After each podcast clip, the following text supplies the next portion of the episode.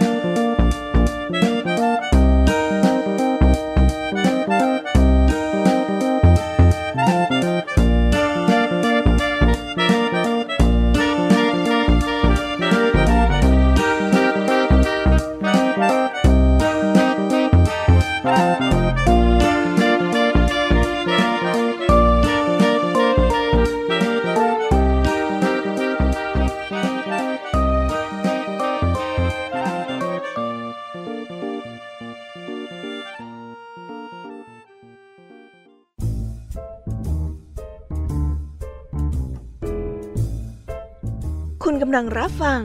ไทย PBS Radio ต่อจากนี้ไปขอเชิญทุกท่าน รับฟังรายการ นิทานแสนสนุกสุดหันษาที่รังสรรค์มาเพื่อน้องๆ ในรายการ Kiss Hour ค่ะ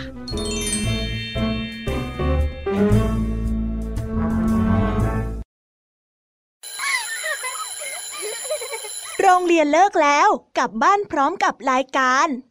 Kids Hours โดยวัญญาชยโย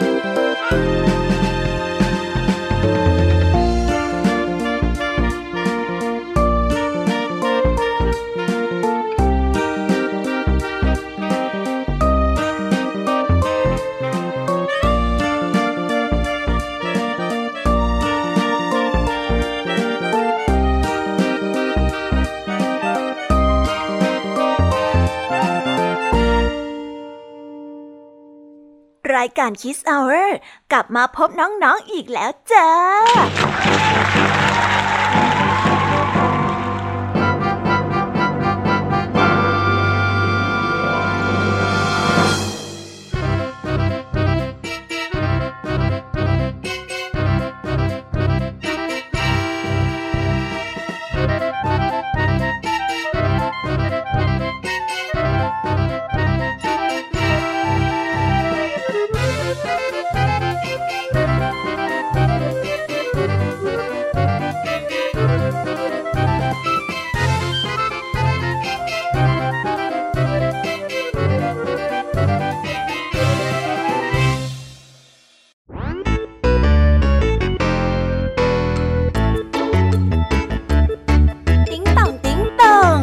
เวลากลับมาพบกันในรายการ Kiss Hour กันอีกแล้วนะ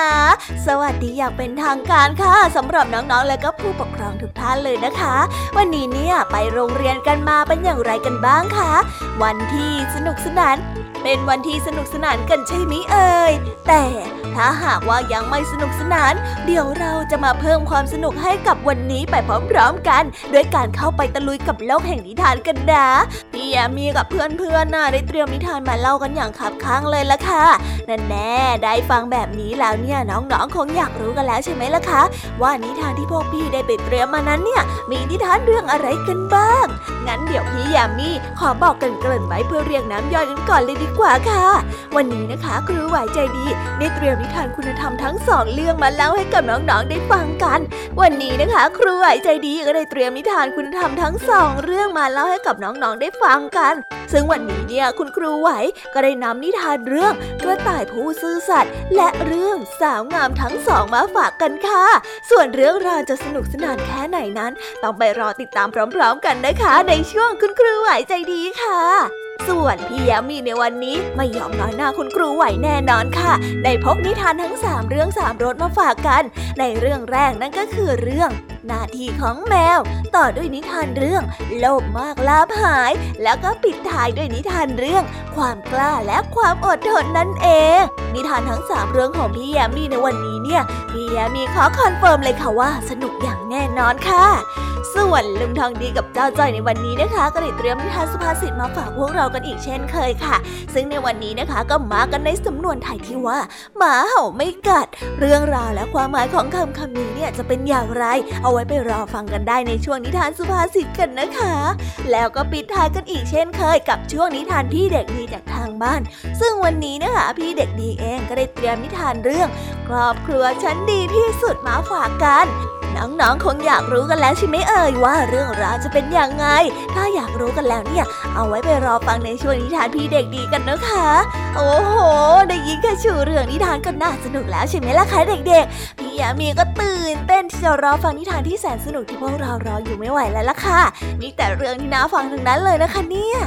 เอาละค่ะเพื่อไม่ให้เป็นการเสียเวลา งั้นเราไปเตรียมตัวเตรียมใจพร้อมกับการเข้าไปตะลุยในโลกแห่งนิทานกันเลยดีกว่าค่ะ ตอนนี้นะคะ คุณครูไหวเนี่ยได้มารอน้องๆอยู่ที่หน้าห้องเรียนแล้วล่ะค่ะ ถ้าหากว่าน้องๆพร้อมกันแล้วเนี่ยงั้นเรามานับถอยหลังพร้อมๆกันเลยค่ะ 3 2 1 let's go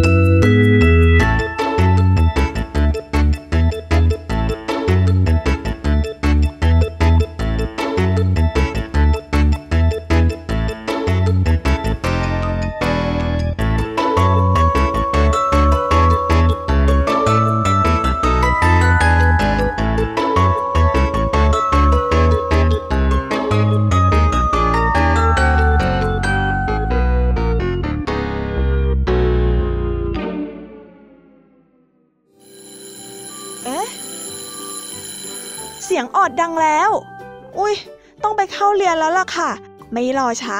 เราไปหาคู่ไหวกันเถอะ ไปกันเลย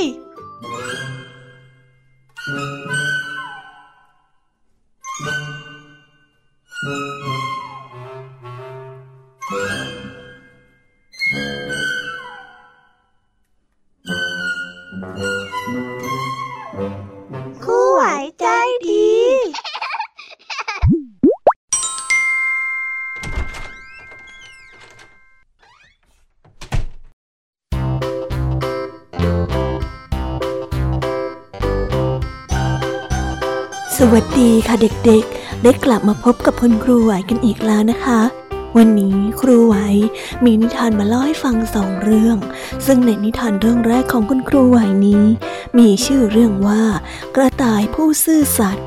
ส่วนเรื่องราวจะเป็นยังไงนั้น เราไปติดตามพร้อม ๆ กันได้เลยค่ะ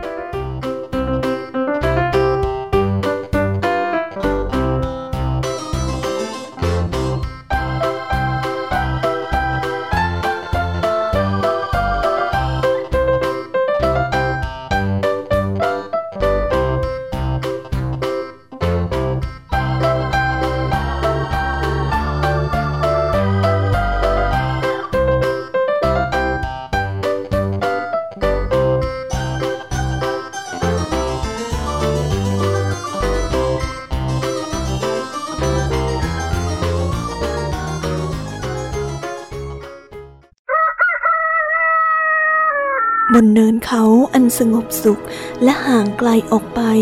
ยังมีเจ้ากระต่ายกำพร้าที่มีชื่อว่าเจ้าตัวเล็กที่ได้อาศัยอยู่กับปู่และย่า เจ้าตัวเล็กเป็นกระต่ายที่เฉลียวฉลาด ซื่อสัตย์กระตันยูและอดทน ทุกวันมันจะไปหาอาหารมาเลี้ยงปู่กับย่าที่ได้แก่แล้ว ถัดไปคือหมู่บ้านของป้ากระต่ายที่มีแปลงผักส่วนตัว เมื่อก่อนนั้นอยู่กันเป็นครอบครัวใหญ่ แต่บรรดาลูกหลานของคุณป้านั้น ได้ย้ายหนีไปอยู่อีกฝั่งของแม่น้ำเพราะคิดว่าตรงนั้นดีกว่า แล้วก็ทิ้งให้คุณป้ากระต่ายนั้นอยู่เพียงลำพัง แต่ด้วยความเกลียดค้านของลูกหลาน แม้ว่าจะย้ายไปแล้ว ก็ยังมาขอร้องให้คุณป้านั้น ปลูกผักแล้วก็เอามาแบ่งให้พวกเขาเหมือนเดิม ด้วยความรัก คุณป้าจึงได้ตอบตกลงแต่เมื่อวันเวลาผ่านไปก็ได้เริ่มทำงานไม่ไหวเพราะว่าปัญหาสุขภาพ วันหนึ่ง เจ้าตัวเล็กได้เดินผ่านมาที่หน้าบ้านของป้ากระต่าย ป้ากระต่ายจึงได้สอบถามความสมัครใจ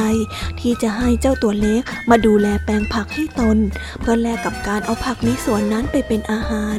เจ้าตัวเล็กได้ตอบตกลงในทันที มันเองก็จะได้ไม่ต้องเที่ยวหาผักอีกเจ้าตัวเล็กนั้นตั้งใจทำงานเป็นอย่างมาก ไม่ต้องกังวลเรื่องอาหารของคุณปู่คุณย่าอีกต่อไป มันได้ก้มหน้าก้มตาทำงานด้วยความซื่อสัตย์ได้เก็บผักสวยๆ ไปให้คุณป้า และก็ครอบครัวของลูกหลานคุณป้า ที่อยู่อีกฝั่งของแม่น้ำส่วนที่เหลือถึงจะเป็นส่วนของตัว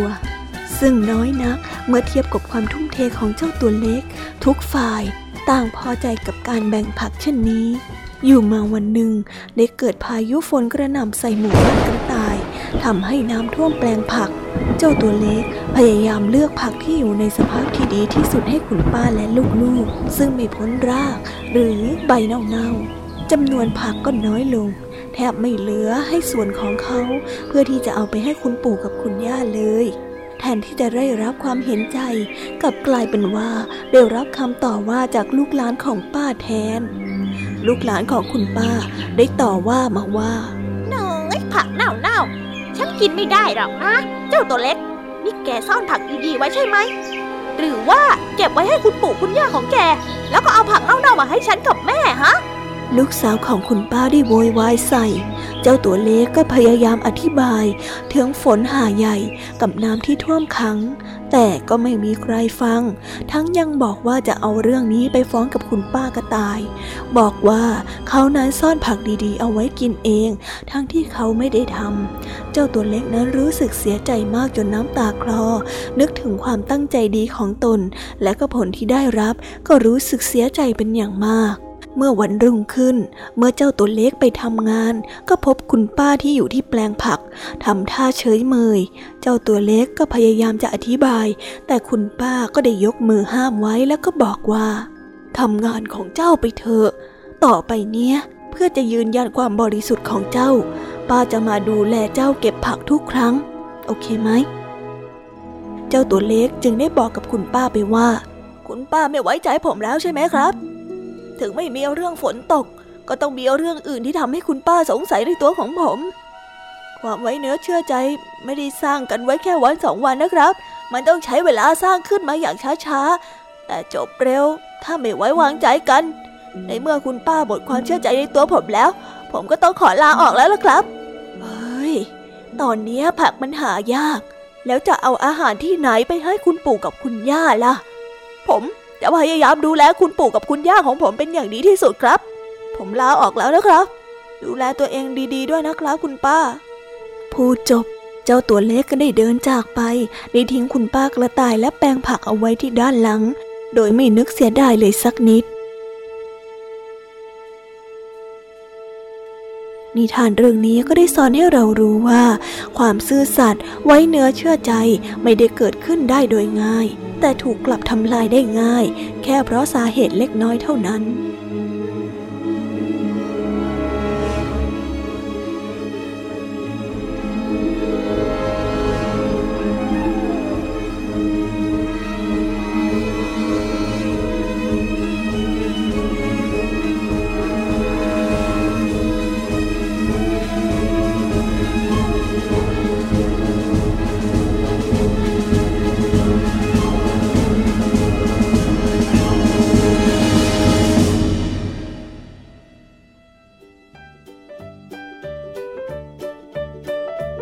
ก็ได้จบกันไปแล้วนะคะสำหรับนิทานในเรื่องแรกของคุณครูไว้ เป็นยังไงกันบ้างเด็กๆ สนุกกันไหมเอ่ยถ้าเห็นได้ว่าความไว้เนื้อเชื่อใจ มันสร้างขึ้นได้โดยยากนะคะ แต่ว่าด้วยความที่ผิดใจกันเนี่ยมันง่ายมากๆเลย เพราะฉะนั้นเด็กๆควรที่จะรู้ไว้นะ งั้นเราไปต่อกันในนิทานเรื่องที่สองของคุณครูไหวกันต่อเลยดีกว่าค่ะ ในนิทานเรื่องที่สองของคุณครูไหวนี้ มีชื่อเรื่องว่า สาวงามทั้งสอง เรื่องราวจะเป็นอย่างไรนั้น เราไปฟังกันเลยค่ะ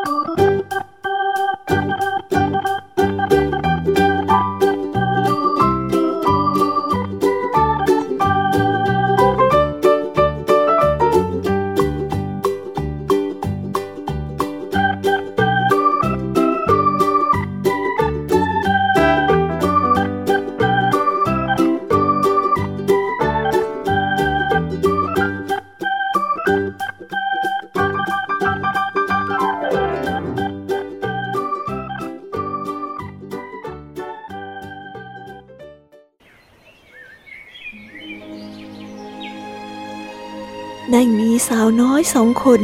ทั้งสองคนนั้นเป็นพี่น้องกัน ต่างกันตรงที่ คนพี่นั้นมีรูปร่างที่งดงาม ส่วนคนน้องนั้น หน้าตาค่อนข้างจะธรรมดา จึงเป็นเรื่องปกติที่คนเรามักจะหลงไหลในรูปโฉมอันงดงามของคนพี่มากกว่าคนน้องอีกอย่างที่แตกต่างกัน ระหว่างทั้งสองพี่น้องนั่นก็คือ คนพี่นั้นได้หลงรูปร่างหน้าตาของตนเอง จึงไม่คิดจะหยิบจับงานอะไรสักเท่าไหร่ เพราะว่ากลัวว่างานเหล่านั้นจะทำให้ตนเองนั้นเสียโฉม ต่างจากคนน้องที่มีจิตใจที่ดี ชอบทำงานทุกอย่าง ทั้งอย่างพูดจาอ่อนหวานช่างเอาใจ เมื่อถึงตอนแต่งงานก็ได้มีชายสองคนของพวกนางทั้งสอง ชายคนแรกนั้นได้หลงไหลแล้วก็ชอบพอในรูปรักของคนพี่มาก จึงได้ตัดสินใจไปสู่ขอเป็นภรรยาของตน ส่วนชายอีกคนนั้น กลับติดใจกับกิริยามารยาทของคนน้อง จึงได้ไปสู่ขอเป็นภรรยาของตนในเวลาไล่เลี่ยกัน ในระยะแรก ความงามของคนพี่นั้นยังไม่คลาย ผู้ที่เป็นสามีได้ตั้งรกรากแล้วก็หลงขนาดว่า สัญญาว่าจะไม่มีผู้หญิงคนอื่นอีกในชีวิต ส่วนคนน้องนั้น สามีก็ได้รักนางเช่นกัน แต่รักที่ความดีและกิริยาของนางมากกว่ารูปลักษณ์ภายนอก เมื่อเวลาผ่านไป ความงามของคนพี่นั้นก็ได้เริ่มเสื่อมคลายหายไปตามอายุที่มากขึ้น ใบหน้าของทั้งสองพี่น้องนั้น เริ่มมีรอยเหี่ยวย่นไปตามวัยสามีของคนเป็นน้องนั้น หาได้ชอบรูปลักษณ์ภายนอกอยู่แล้ว แม้ว่ารูปลักษณ์นั้นจะเปลี่ยนไปเท่าไร แต่ความดีข้างในนั้นยังคงอยู่ พวกเขาทั้งสองจึงมั่นคงในความรักซึ่งกันและกัน แต่คนพี่นั้นเมารูปโฉมไม่งดงามไม่สดใสเหมือนเดิม สามีนั้นก็เริ่มหมดรัก แล้วก็เอาใจออกห่างทำให้ต้องทุกข์ทนทรมาน มีเพียงแค่น้องสาว คอยอยู่ปลอบใจอย่าร้องนะจ๊ะพี่ยังมีหนูอยู่ข้างๆเสมอนะ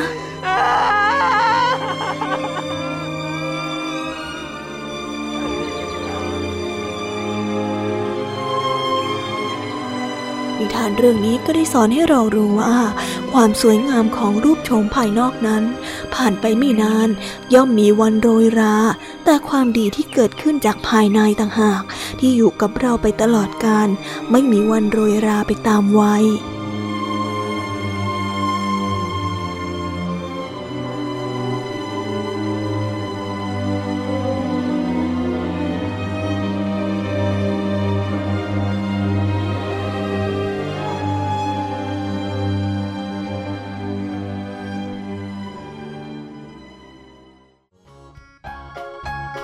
เราก็ได้จบกันไปแล้วนะคะสำหรับนิทานทั้งสองเรื่อง เป็นยังไงกันบ้าง นิทานในวันนี้เนี่ยสนุกกันไหมเอ่ยอย่าลืมนำข้อคิดที่ได้จากการรับฟังนิทาน ไปปรับใช้กับชีวิตประจำวันกันด้วยนะ แล้ววันนี้ก็หมดเวลาของคุณครูไหวกันไปแล้วค่ะ ครูไหวก็ต้องขอส่งต่อเด็กๆ ให้ไปฟังนิทานในช่วงต่อไปกับช่วงพี่ยามีเล่าให้ฟังกันเลยนะคะสำหรับตอนนี้เนี่ย ครูไหวก็ต้องขอตัวไปก่อน สวัสดีค่ะ บ๊ายบาย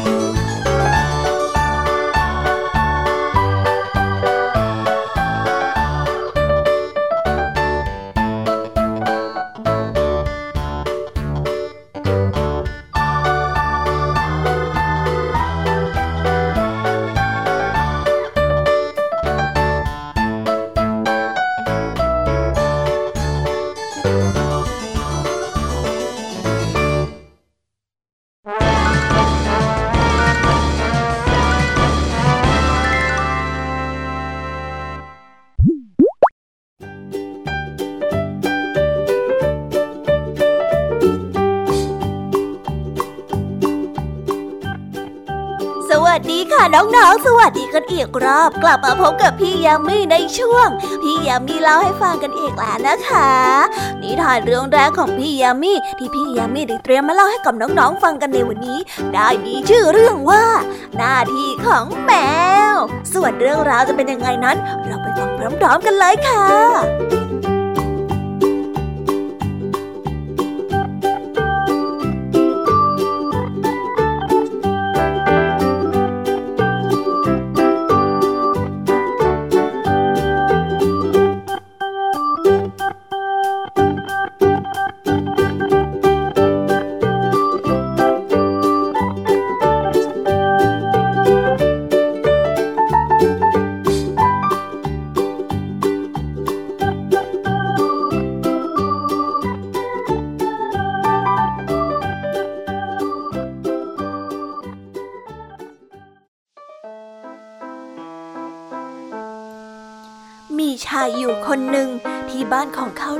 ร้านอาหาร แน่นอนว่า ในร้านนั้นย่อมจะต้องมีเศษอาหารเหลือที่ทำให้เจ้าพวกหนูแมลงสาบนั้นได้แอบเข้ามาซ่อนตัวอยู่ภายในร้านทำให้ข้าวของเสียหาย และสร้างความสกปรกเป็นอย่างมากต่อมาได้มีเพื่อนคนหนึ่งมาแวะอุดหนุนที่ร้านของเขา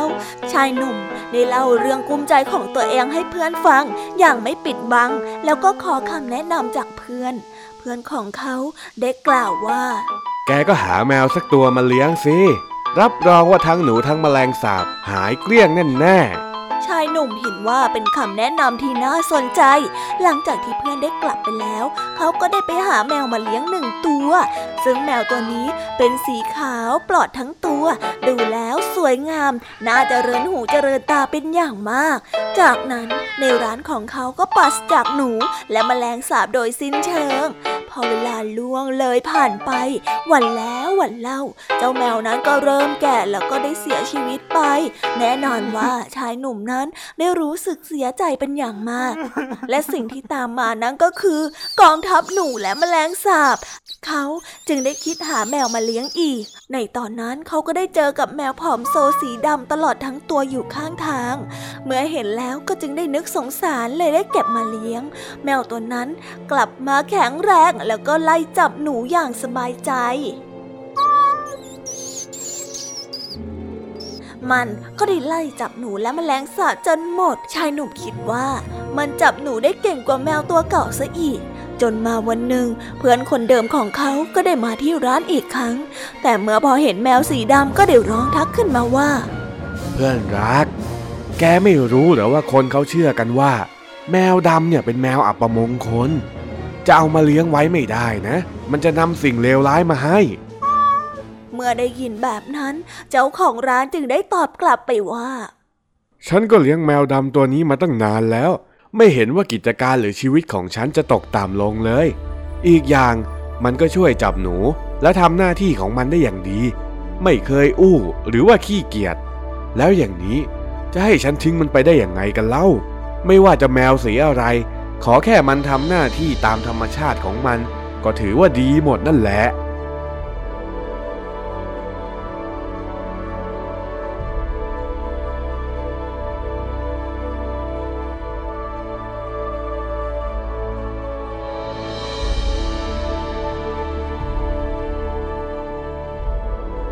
และในนิทานเรื่องนี้ก็ได้สอนให้พวกเรารู้ว่า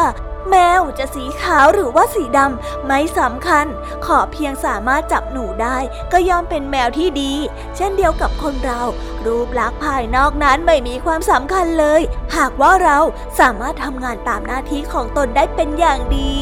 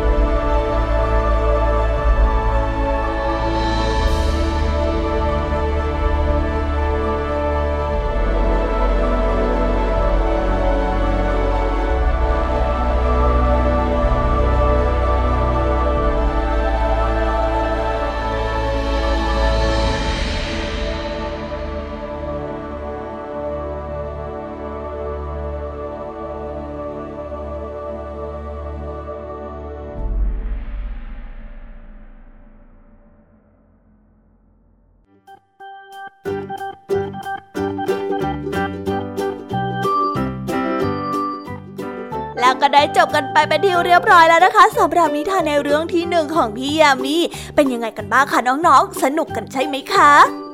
นั่นแน่พี่แย้มว่าแล้วน้องๆต้องสนุกกันแน่ๆเลยงั้นเราไปต่อกันในนิทานเรื่องที่สองกันต่อเลยดีกว่าไหมคะ ในนิทานเรื่องที่สองของพี่แยมมี่นี้ มีชื่อเรื่องว่า โลภมากลาภหาย เรื่องราวจะเป็นยังไงนั้น เราไปฟังพร้อม ๆ กันเลยค่ะ ไปฟังกันเลย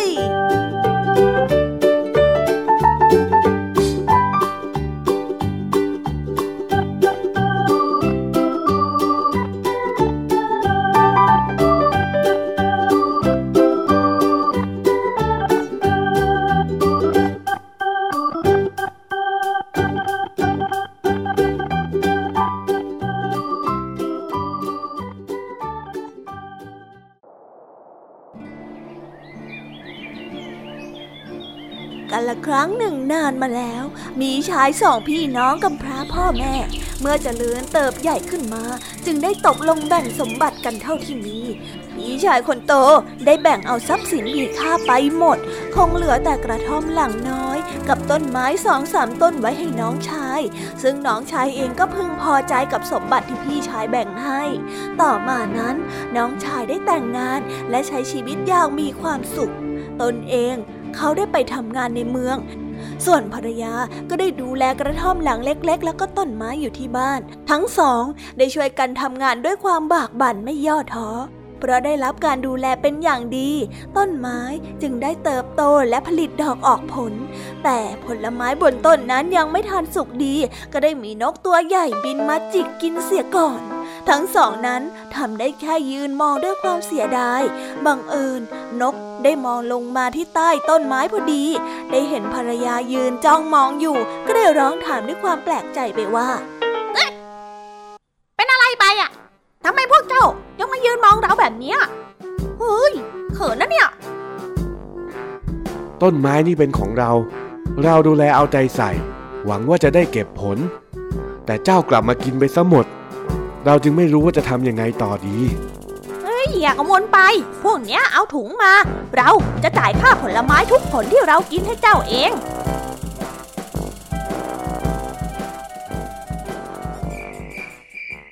คืนนั้นสองสามีภรรยาก็ได้เตรียมถุงเอาไว้ อย่างที่เจ้านกบอกพอถึงวันรุ่งขึ้น นกก็ได้ทำตามที่บอกไว้ ให้น้องชายนั้นขึ้นหลังของมัน แล้วมันก็พาบินไปยังเกาะทองคำเจ้านกได้บอกให้เขาหยิบเหรียญไปตามต้องการ ชายหนุ่มนั้นได้เก็บทองจนเต็มถุง แล้วก็ขี่หลังนกกลับมา เมื่อกลับมาได้ ทั้งสองสามีภรรยานั้นก็ใช้ทองนั้นซื้อบ้านหลังใหม่ แล้วก็ที่นาอีกหลายผืน เมื่อตนเองได้ร่ำรวย ใช้ชีวิตอย่างสุขสบาย น้องชายก็คิดถึงพี่ชายที่ไม่ได้เจอกันนานแสนนาน จึงได้ส่งจดหมายเชื้อเชิญให้พี่ชายนั้นมาหาตนที่บ้านฝั่งพี่ชาย ตอนที่น้องยังไม่จน ก็ไม่คิดจะติดต่ออะไรกลับมา เพราะว่ากลัวน้องนั้นจะขอยืมเงิน แต่ พอเห็นว่าน้องนั้นได้ร่ำรวย แล้วจึงได้ตัดสินใจเดินทางมาเยี่ยมเยือน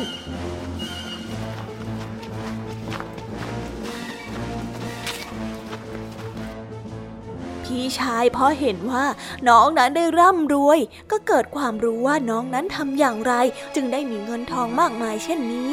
น้องชายจึงได้เล่าเรื่องนกกับเกาะทองคำให้กับพี่ชายฟัง พอฟังจบ พี่ชายและภรรยาของเขาก็ได้ปรึกษากัน แล้วก็ได้ขอแลกบ้านกับกระท่อมของน้องชาย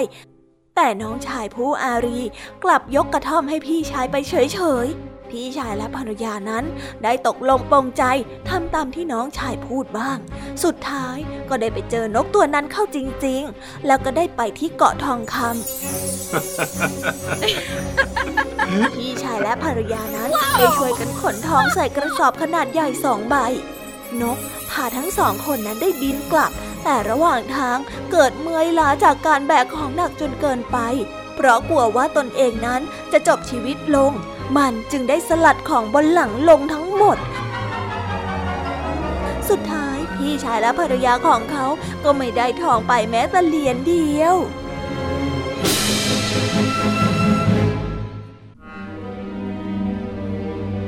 นิทานเรื่องนี้นะคะ ก็ได้สอนให้เรารู้ว่า หากเราโลภมากจนเกินไป สุดท้ายแล้วก็จะไม่ได้อะไรเลยค่ะ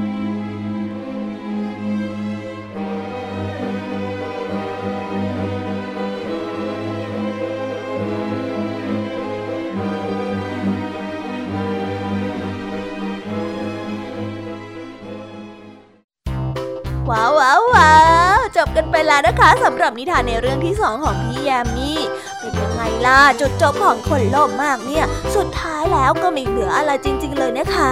น้องๆฟังนิทานของพี่แยามีจุใจกันแล้วหรือยังเอ่ยถ้าหากว่ายังไม่จุใจงั้นเราไปต่อกันในนิทานเรื่องที่ 3 กันต่อเลยดีกว่าไหมคะ ในนิทานเรื่องที่ 3 ของพี่ยามีนี้มีชื่อเรื่องว่า ความกล้าและความอดทน ส่วนเรื่องราวจะเป็นยังไงนั้น เราไปฟังกันเลย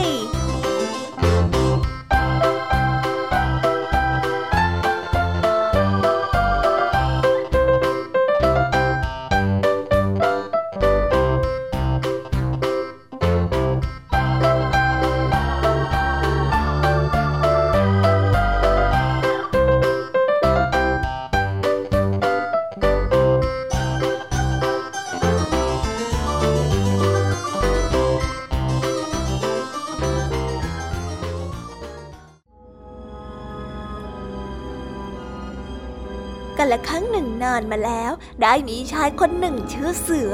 เขาได้เกิดมาในครอบครัวที่ยากจน และต้องกินอยู่อย่างลำบาก แต่เสือนั้นก็ได้ใช้ความสามารถและความขยันของตน ฝ่าฟันความยากลำบากนี้ขึ้นมาลืมตาอ้าปากได้ แม้ว่าจะไม่ได้ร่ำรวย แต่ก็มีกินมีใช้อย่างไม่ขัดสนนัก ต่อมาเสือได้แต่งงานสร้างครอบครัว กิจการการค้าที่ทำอยู่ก็ดูท่าว่าจะได้กำไรมากขึ้นเรื่อยๆ จนกระทั่งวันหนึ่งได้เกิดเหตุร้ายขึ้น บ้านเมืองอยู่ในความไม่สงบทำให้การค้าขายนั้นตกต่ำกิจการการค้าขายของเสือนั้นก็ได้ย่ำแย่ลงเช่นกันภรรยาได้พูดกับเขาไปว่า พี่เสือ เราจะทำยังไงดีอะพี่ อย่าร้อนรนไป ต้องอดทนรอจังหวะเวลาสิ เสือได้กล่าวบอกผู้เป็นภรรยา แต่แม้ว่าเสือจะบอกให้รู้จักอดทนรอ แต่เขาก็ไม่ได้นิ่งนอนใจอะไร เสือได้เสี่ยงเดินทางไปหาขุนนางคนหนึ่ง แล้วก็ให้ของกำนัน แล้วก็ได้พูดจาเปรียบเสมือนมิสหายปกติขุนนางเองก็ชอบคบหากับพ่อค้าอยู่แล้ว ดังนั้นเสือจึงได้ทราบข่าวสารจากสถานการณ์บ้านเมือง เสือได้อดทนรอจนกระทั่งมีวี่แววว่าสถานการณ์นั้นได้คลี่คลายแล้ว จากนั้นเขาก็ได้มาที่บ้าน พร้อมกับรอยยิ้ม บอกกับภรรยาและลูกๆว่า ให้เอาของในร้านออกไปโละขายให้หมด ด้วยความเป็นห่วงในสถานการณ์ที่ยังซุ่มเสี่ยงอยู่ภรรยาของเสือจึงได้เอ่ยปากห้ามเอาไว้ เพราะว่ากลัวเสี่ยงเกินไป แต่เสือก็ยังยืนยันจะทำเช่นเดิม อย่ากลัวไปเลย เราอดทนมาจนถึงขั้นนี้แล้ว เราจะไม่พลาดแน่ๆ เขาและภรรยาได้ตัดสินใจเอาข้าวของออกมาโละขาย สถานการณ์บ้านเมืองก็ดีขึ้นมาก ดังนั้นในเวลาต่อมาจึงได้มีสินค้าล็อตใหญ่ออกมาขายในราคาถูก ยังดีนะ ที่เสือได้นำสินค้าออกมาขายก่อนหน้านี้ ไม่อย่างนั้นกิจการของร้านเขาก็คงจบสิ้นลงแน่ๆ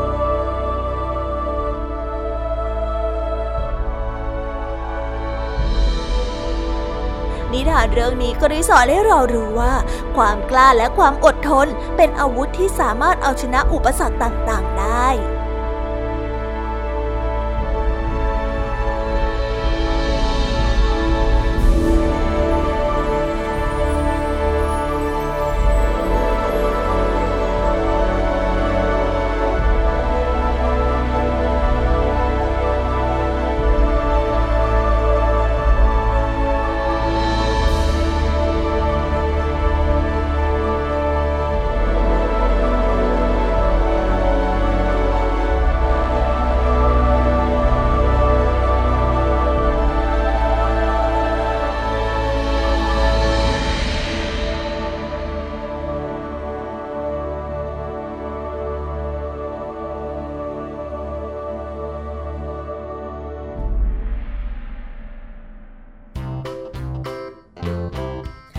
และแล้วก็ได้จบกันไปแล้วนะคะสำหรับนิทานทั้ง 3 เรื่องของพี่ยามีเป็นยังไงกันบ้างคะน้องๆ สนุกแล้วก็จุใจกันเลยแล้วสิคะแต่ยังไม่หมดแต่เพียงเท่านี้นะ ยังเหลือเรื่องราวของนิทานสุภาษิตและนิทานพี่เด็กดีอีกเพียบเลยละค่ะ ถ้างั้นพี่ยามีก็ต้องขอส่งต่อให้น้องๆ ไปพบกับเจ้าจ้อยและก็ลุงทองดีกันในช่วงนิทานสุภาษิตกันเลยนะคะ ส่วนตอนนี้เนี่ยพี่ยามีก็ต้องขอตัวไปพัก หนึ่งก่อน เดี๋ยวกลับมาใหม่ช่วงท้ายรายการค่ะสำหรับตอนนี้ไปหาเรื่องทางนี้กับเจ้าจอยกันเถอะไปกันเลย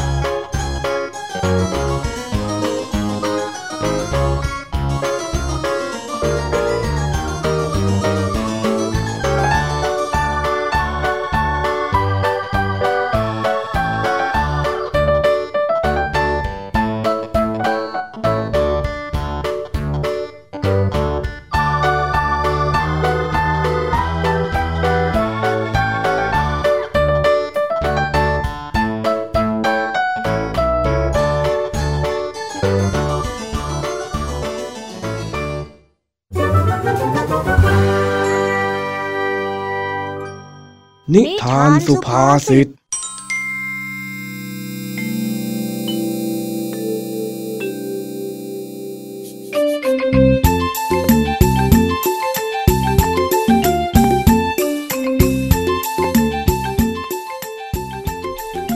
ันนี้ขณะที่เจ้าจ้อยกับลุงทองดีกำลังช่วยกันเดินถือกล้วยไปขายที่ตลาดกลางหมู่บ้านนั้น จู่ๆก็มีหมาเห่าขึ้นมา ดูท่าทางน่ากลัว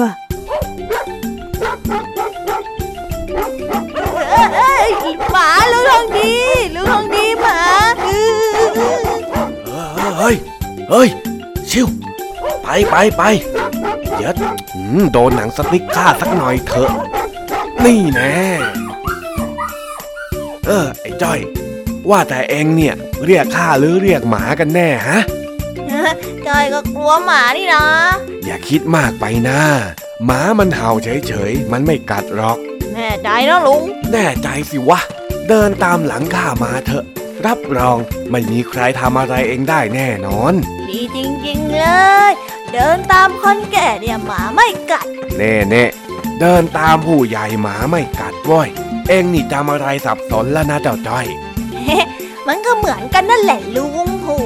อ้าวรีบรีบแบกกล้วยมา เดี๋ยวจะมืดจะค่ำซะก่อน นี่ถ้ารู้ว่ามันเหนื่อยขนาดนี้ข้าเอาใส่รถขับมาซะยังจะดีกว่าเนี่ย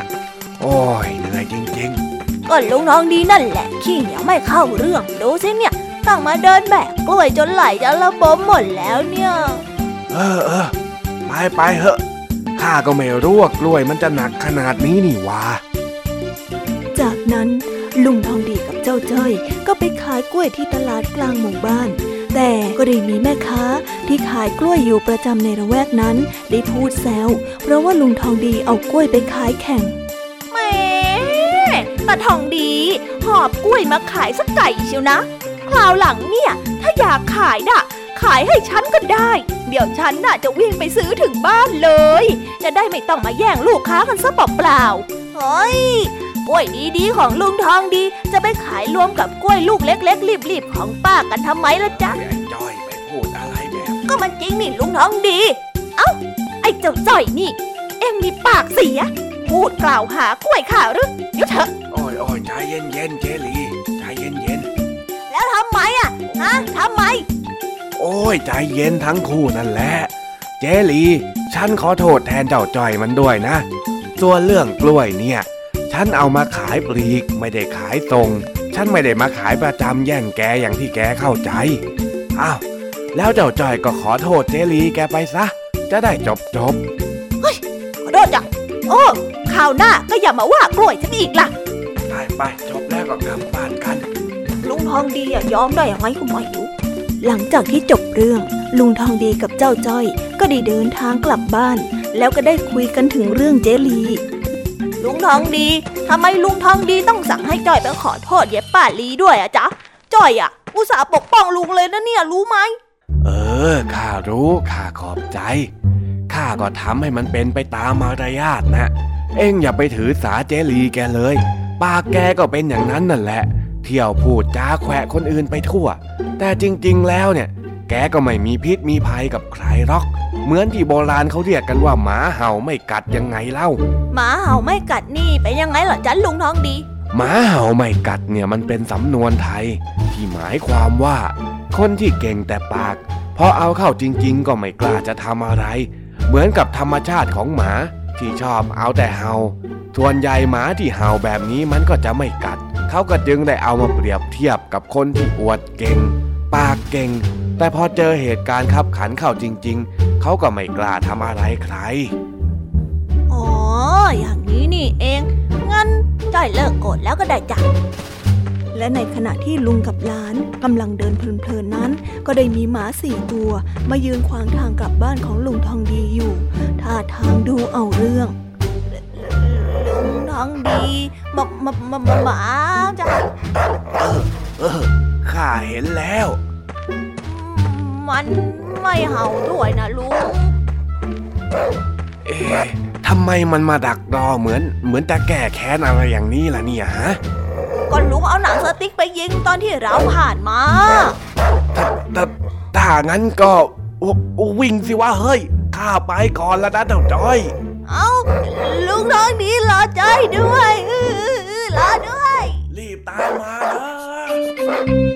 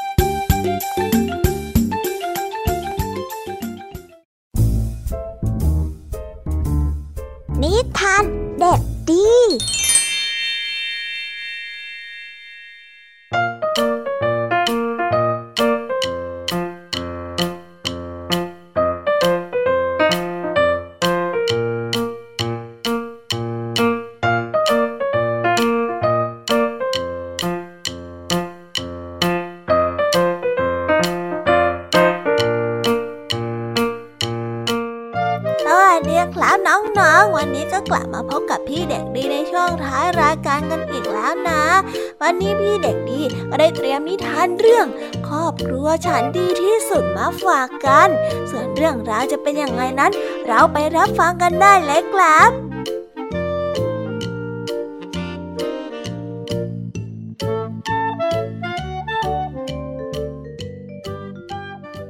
หมู่บ้านแห่งหนึ่ง มีสัตว์ป่าที่น่ารัก มีครอบครัวเป็นฝูงใหญ่อาศัยอยู่ที่ริมน้ำที่สงบ และไม่พลุกพล่านมาก วันหนึ่ง ลูกเป็ดขี้เงาได้เกิดนึกขึ้นขึ้นมา อยากจะลองออกไปสำรวจป่าใหญ่ดูสักครั้ง มันจึงได้ชักชวนเพื่อนๆของมัน เป็ดตัวหนึ่งก็ได้เอ่ยขึ้นมาว่าอืมก็น่าสนใจฮะ แต่แม่ฉันคงไม่อนุญาตให้ออกไปผจญภัยข้างนอกหรอก มันอันตรายจะตายอะ เป็ดตัวที่สองได้ฟังดังนั้น ก็ได้เอ่ยขึ้นไปว่า มันอันตรายจริงๆสำหรับสัตว์ตัวเล็กๆ ที่ขี้ตกใจอย่างพวกเรานะ ลูกเป็ดเคี้ยงเหงาได้ยินเพื่อนพูดแบบนั้นก็รู้สึกไม่เห็นด้วยนักจึงได้ขัดขึ้นมาว่าเฮ้ยหมู่บ้านของเราอะมีแต่ลุงป้านะอาที่ใจดีทั้งนั้นน่ะ ขี้ขลาดแบบนี้จะรู้จักโลกกว้างได้ยังไงอะงั้นเธอก็ไปเถอะ แต่ฉันอะ ไม่ไปหรอกนะฉันก็เหมือนกันแต่อย่าลืมบอกแม่ก่อนไปนะเขาจะได้ไม่ต้องเป็นห่วงนาย เกันเพื่อนต่างก็ช่วยกันประสานเสียง ทั้งความคิดเห็น ทั้งคำเตือน ลูกเป็ดเคี้ยงเหงาฟังแล้วก็รู้สึกโมโห แล้วก็ทั้งฮึกเหิมไปพร้อมๆกันนี่ฟังนะ ฉันน่ะ เบื่อแม่ที่เอาแต่กกไข่ เบื่อสภาพบ้านที่ซ้ำซากจำเจ เพื่อนบ้านน่ะมีแต่กบเขียดปลาตัวเล็กๆน้อยๆแล้วก็เต่าโบราณโบราณ งั้นฝากบอกแม่ฉันด้วยแล้วกันนะ ฉันน่ะจะออกไปทำความรู้จักกับเพื่อนใหม่ ที่น่าสนใจกว่าอยู่ที่นี่เจ้าเป็ดเคี้ยงเหงาพูดจบก็ได้เดินเชิดออกไป ไม่สนใจเสียงตะโกนร้องห้ามของเพื่อนๆ มันได้เดินต่อแต่ไปที่ทุ่งว่างในป่า มันได้เห็นอะไรตัวสูงสูงมีลายพลอย คอยาวๆ จำได้ว่าแม่เคยสอนไว้ว่านั่นคือยีราฟ ลูกเป็ดได้ร้องทักลุงยีราฟ แต่ดูเหมือนว่าลุงยีราฟนั้นมัวแต่เพลิดเพลินกับการแทะเล็มใบไม้เสียจนไม่สนใจเสียงเล็กๆของมันเลย สวัสดี ลุงยีราฟเฮ้ยใช่สวัสดี ฮัลโหล เห็นไหมเฮ้ย จ้าเป็ดนั้นได้เดินคอตกไปที่พุ่มไม้ ก็เลยเห็นกวางสาวได้เดินกลีดกลายไปมา เป็ดน้อยช่างเจรจาก็ได้ส่งเสียงทักทายออกไป แล้วก็ได้ชื่นชมความสวยงามของกวางสาวโอ้สวัสดีครับ สวัสดีครับ เออพี่กวาง พี่กวางคนสวยโอ้พี่เนี่ยช่างสง่างามจริงๆเลยนะครับ เหล่ากวางได้ยินแบบนั้นก็ถามลูกเป็ดว่า ใครเดินได้สวยที่สุด ลูกเป็ดก็กลุ้มใจ เพราะจะว่าไปแล้ว มันไม่ชอบท่าเดินของพวกกวางเลย มันดูแปลกๆ ไม่เหมือนท่าทางการเดินต่อแต่ต้มเตียมของพวกตัวเอง ซึ่งมันคิดว่าน่ารักกว่า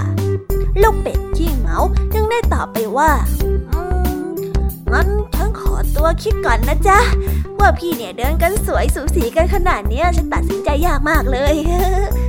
ลูกเป็ดได้ต่อเพื่อเอาตัวรอดแล้วก็วิ่งหนีออกมา แล้วก็ไม่กลับเข้าไปอีกเลย ลูกเป็ดขี้เหงาได้เริ่มเหนื่อย เพราะว่าเดินมาทั้งวัน มันจึงไปหลบพักอยู่ที่ใต้ต้นไม้แล้วก็เผลอหลับไปพอตื่นขึ้นมาก็ได้ตกใจสุดขีด เพราะว่าเห็นงูเหลือมห้อยหัวแล้วก็แลบลิ้นแผลบๆอยู่ตรงหน้า เจ้าเป็ดนั้นตั้งสติหาทางเอาตัวรอดด้วยการทำท่าทางตลกตลก ลุงงูเหลือมได้ชอบใจเป็นอย่างมาก จึงได้ปล่อยตัวเจ้าเป็ดน้อยไป ลูกเป็ดขี้เหงาได้เพ่นแนบหาทางกลับบ้าน ระหว่างนั้นก็ได้เจอกับลุงหมีใหญ่เจ้าป่าผู้ใจดี มันจึงขอให้ลุงหมีนั้นพากลับบ้านที ลุงหมีใหญ่เองก็กำลังมาตามหาลูกเป็ดอยู่เหมือนกัน เพราะว่าแม่เป็ด พอรู้ว่าลูกเป็ดนั้นได้หายไปก็เป็นห่วงเป็นอย่างมาก เลยไหว้วานให้ลุงหมีนั้นมาช่วยตามหา เมื่อกลับมาถึงบ้านแม่เป็ดก็ดีใจมากจนน้ำตาไหล เมื่อได้เห็นลูกเป็ดเคี้ยงเหงา ลูกเป็ดเคี้ยงเหงาก็ร้องไห้เช่นกัน ตอนนี้มันได้รู้แล้วว่า ไม่ว่าที่ไหนก็ไม่ดีเท่าที่บ้านของมันเอง นอกจากจะมีแม่ที่เป็น ห่วงแล้ว ยังมีเพื่อนๆที่ยินดีเมื่อเห็นมันกลับมาอีกด้วย เจ้าลูกเป็ดได้พูดไปแล้วก็ร้องไห้ไปว่า จะไม่หนีเที่ยวอีกแล้วครับครอบครัวฉันน่ะดีที่สุดแล้ว ฉันน่ะมีความสุขที่ได้อยู่กับพ่อและแม่แล้วก็พวกนายนะคราวหลังก็อย่าหนีออกไปเที่ยวเล่นอีกล่ะ ฉันบอกให้บอกแม่ เธอไม่อยากบอกเองอะ เป็นยังไงล่ะ เขาหลังจะทำอีกนะนิทานเรื่องนี้ก็ได้สอนให้เรารู้ว่า ไม่ว่าจะไปที่ไหน ก็ไม่มีความสุขเท่าที่อยู่บ้านเราที่มีพ่อแม่พี่น้องแล้วก็เพื่อนๆหรือว่าคนที่เรารักอยู่ด้วยนะครับ แล้วก็ได้จบกันไปแล้วนะครับสำหรับนิทานของพี่เด็กดีที่พี่เด็กดีได้เตรียมมาเล่าให้กับน้องๆฟังกันในวันนี้ เป็นยังไงกันบ้างครับ สนุกกันไหมเอ่ย ถ้าเด็กๆแล้วก็เพื่อนๆแล้วก็น้องๆสนุกกันเนี่ย เดี๋ยวคราวหน้าพี่เด็กดีจะได้เตรียมนิทานสนุกๆแบบนี้มาฝากกันอีกนะครับ ส่วนวันนี้เวลาของพี่เด็กดีก็ได้หมดลงไปแล้ว เอาไว้พบกันใหม่ในโอกาสหน้านะสำหรับวันนี้พี่เด็กดีต้องขอตัวลากันไปกันแล้วล่ะครับบ๊ายบาย สวัสดีครับ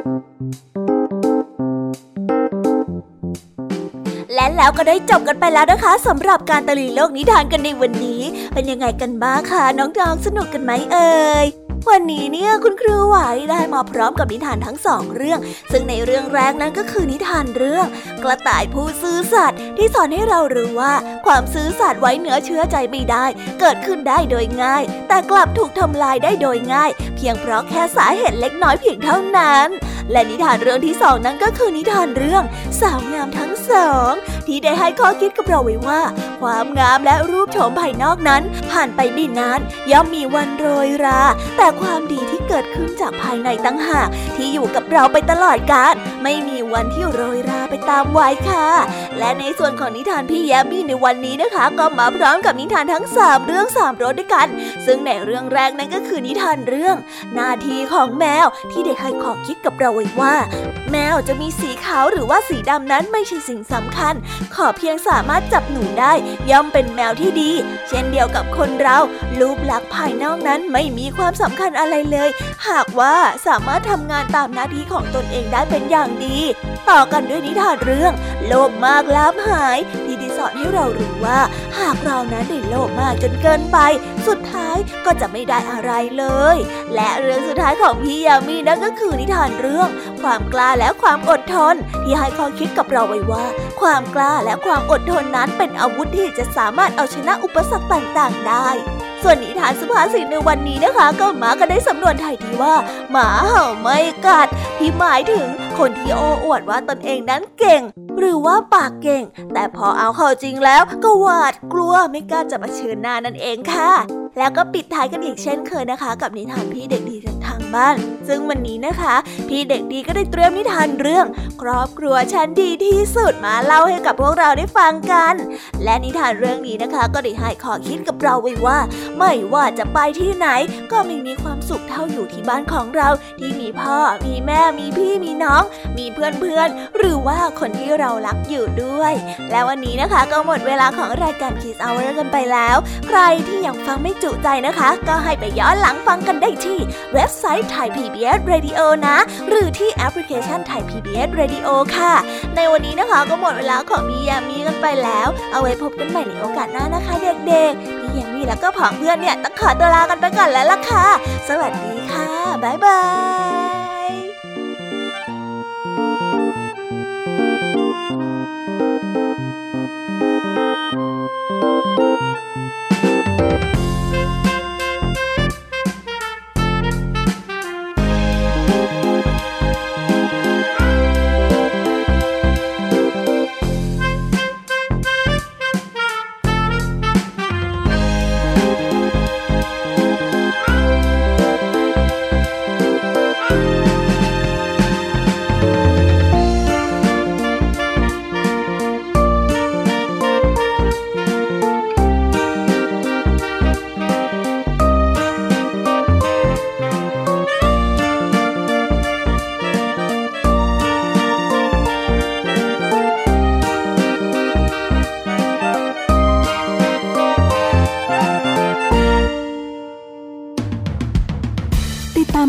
การย้อนหลังได้ที่เว็บไซต์และแอปพลิเคชัน